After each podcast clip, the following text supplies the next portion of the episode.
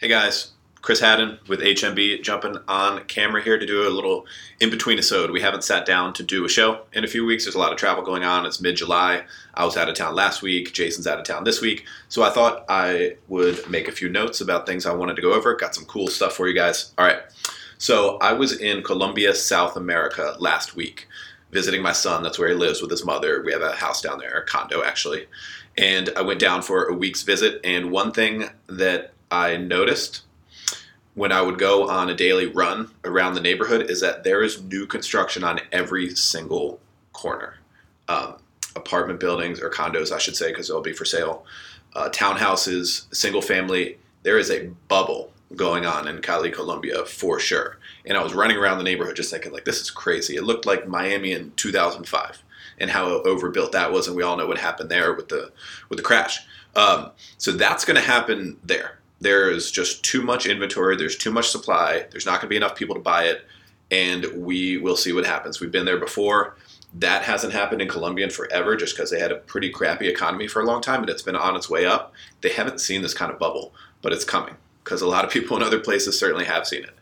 Here in the US, specifically where we are, uh, DC Metro, Baltimore, Philadelphia are the areas where we operate HMB. And we don't have a bubble like that the market's been on its way up for a while. It has been good. The stock market, the real estate market, things are good. The sky is not falling. Nothing crazy is going on. Like it, there's not any kind of emergency. It's just the time to be smart, to pull back a little bit, um, increase cash reserves, tighten up on your underwriting, whether you buy or lend or have rentals. Like just tighten up and get ready because markets go up and then markets come down. Um, okay. Another thing related to travel. You guys might have heard me talk about this before, but in my experience, travel and creativity go hand in hand.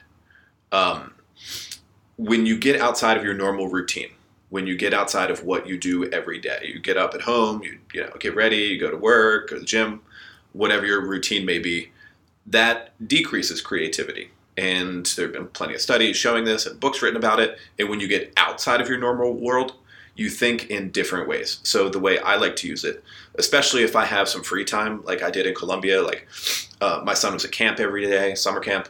Uh, his mom's at work, so I had free time during the day. Do some work, go for the run, like I was talking about, and also just make some brainstorming kind of notes. I pulled out either my phone or the laptop, and uh, we use Google Docs uh, for a lot of stuff. And I'm looking at my brainstorm over here, the notes that I made about all kinds of different stuff related to our book, related to HMB, related to our Philadelphia office and expansion stuff there, um, other side ventures we have, and I was just kind of like banging out random brainstorms. They're like, uh, it's important to not hold yourself back. They don't have to be perfect. They're just thoughts. They're just ideas. I made the thing. I have about ten or twelve different little bullet pointed notes I shared the document with Jason. Now he's on vacation this week and he's commenting on the things that I have and asking questions or clarifying or what do we do with this or throwing out ideas. And so even though I was out of town and now he's out of town, we're collaborating on new type stuff that might get put on the goal sheet for this year, this month, this year.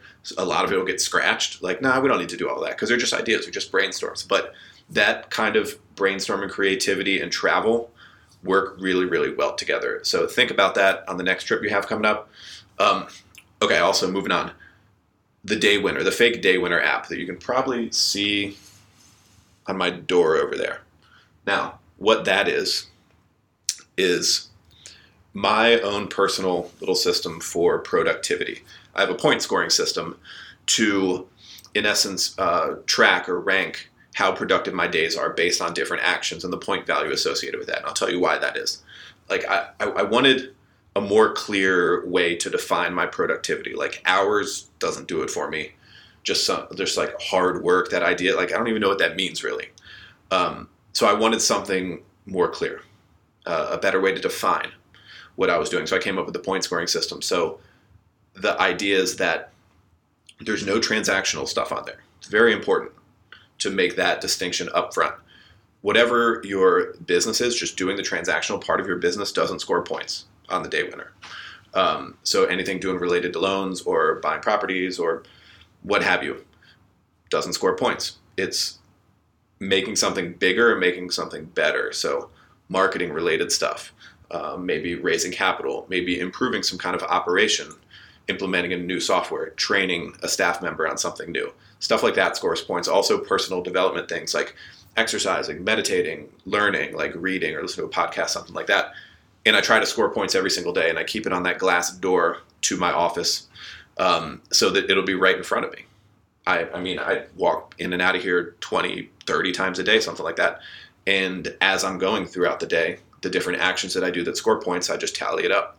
And I might tally up after the week. I was doing that for a long time. I've probably been doing this for two, maybe even three years now. Um, no one else really uses that exact system around the office except for me. I, I know that other people like Jason do it kind of mentally. I personally like to have it very visual and right in front of me. Um, and I've found it to be remarkably helpful in keeping me on task. And I know that I'm never going to put up, I'm never going to get so drowned, you know, like so swamped by transactional work that I can't score points in a given day because it's right in front of me. I'm not going to put up a goose egg. Everybody can see it. I'm not going to have a zero. I just don't. And that's kind of my accountability for for making sure that happens. Day winner, fake app we call it because it only exists on the glass door in my office. But very very helpful concept. Think about it and how you can apply that to what you do because the I mean the reality of it is that people just get bogged down in transactional work. Call that productivity. In my opinion, it's not. It's just doing the necessary evil, the necessary kind of block and tackle of what your business may be. But the real point scoring productive activity is other stuff. Is that making something bigger, making it better? Cool. Moving on for a second. Okay, I, I like hip hop music, and there's a song out there now that uh, I heard on Sirius XM, and then I you know went to look it up, and I'll play it on uh, Apple Music now. Something different I'd never heard before. The song is called "Make 10 by a rapper named Lou Got Cash, and it goes "Make 10, spend two, save eight. Now, when have you ever heard that kind of rhetoric from a rapper? Something like that. Very interesting. Good for you. Lou Got Cash. It's also a really hot song. Go check it out. All right, Chris Haddon, HMB. In between episode, I'm going to try to do these more often here in the near future and moving forward. So check it out. Hope you enjoyed it, got something from it. Have a great week. Peace.